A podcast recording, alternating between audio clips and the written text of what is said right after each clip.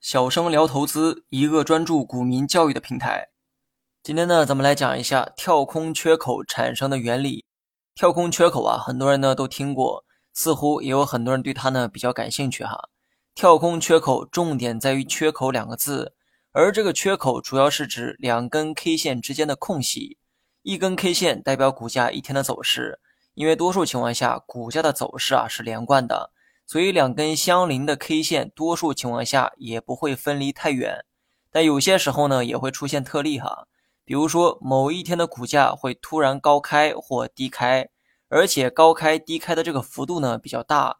这个时候，当天的 K 线就会与前一天的 K 线产生一个明显的空隙，这个空隙就是我刚才提到的缺口。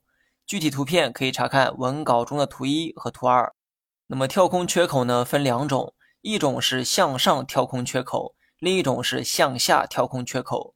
图一呢就是向上跳空缺口，顾名思义，第二根 K 线在第一根 K 线的上方，且第二根 K 线的最低点。与第一根 K 线的最高点存在明显的空隙，而这个空隙就是向上跳空缺口。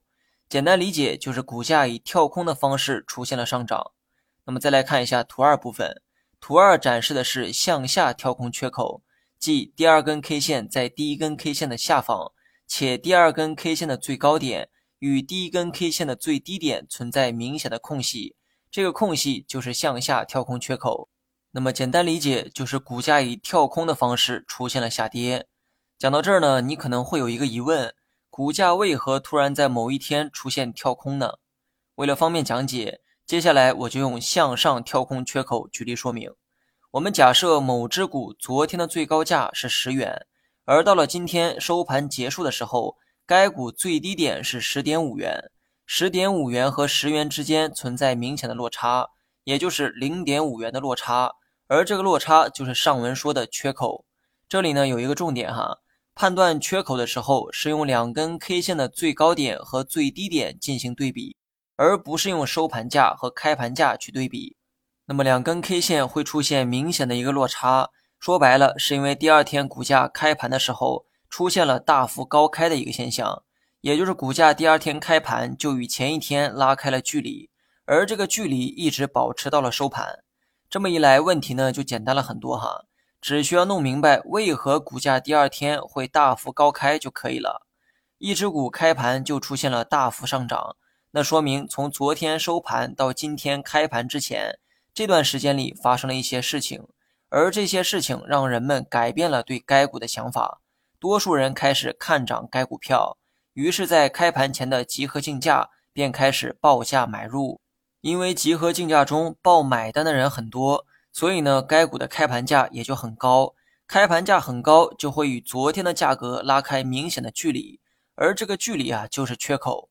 那么你可能会问，今天开盘前到底发生了哪些消息，导致人们集中看涨股票呢？答案是利好消息。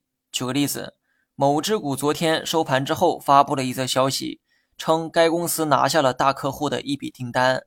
这笔订单足以支撑该公司大半年的业绩，这个消息明显是有利于股价上涨的。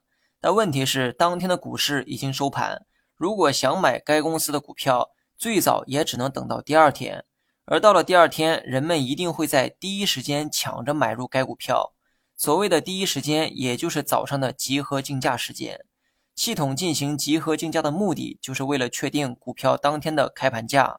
那么一般情况下，人们会参考昨天的收盘价，然后在第二天的集合竞价中进行报价买卖。所以呢，临近的两根 K 线不会出现明显的落差。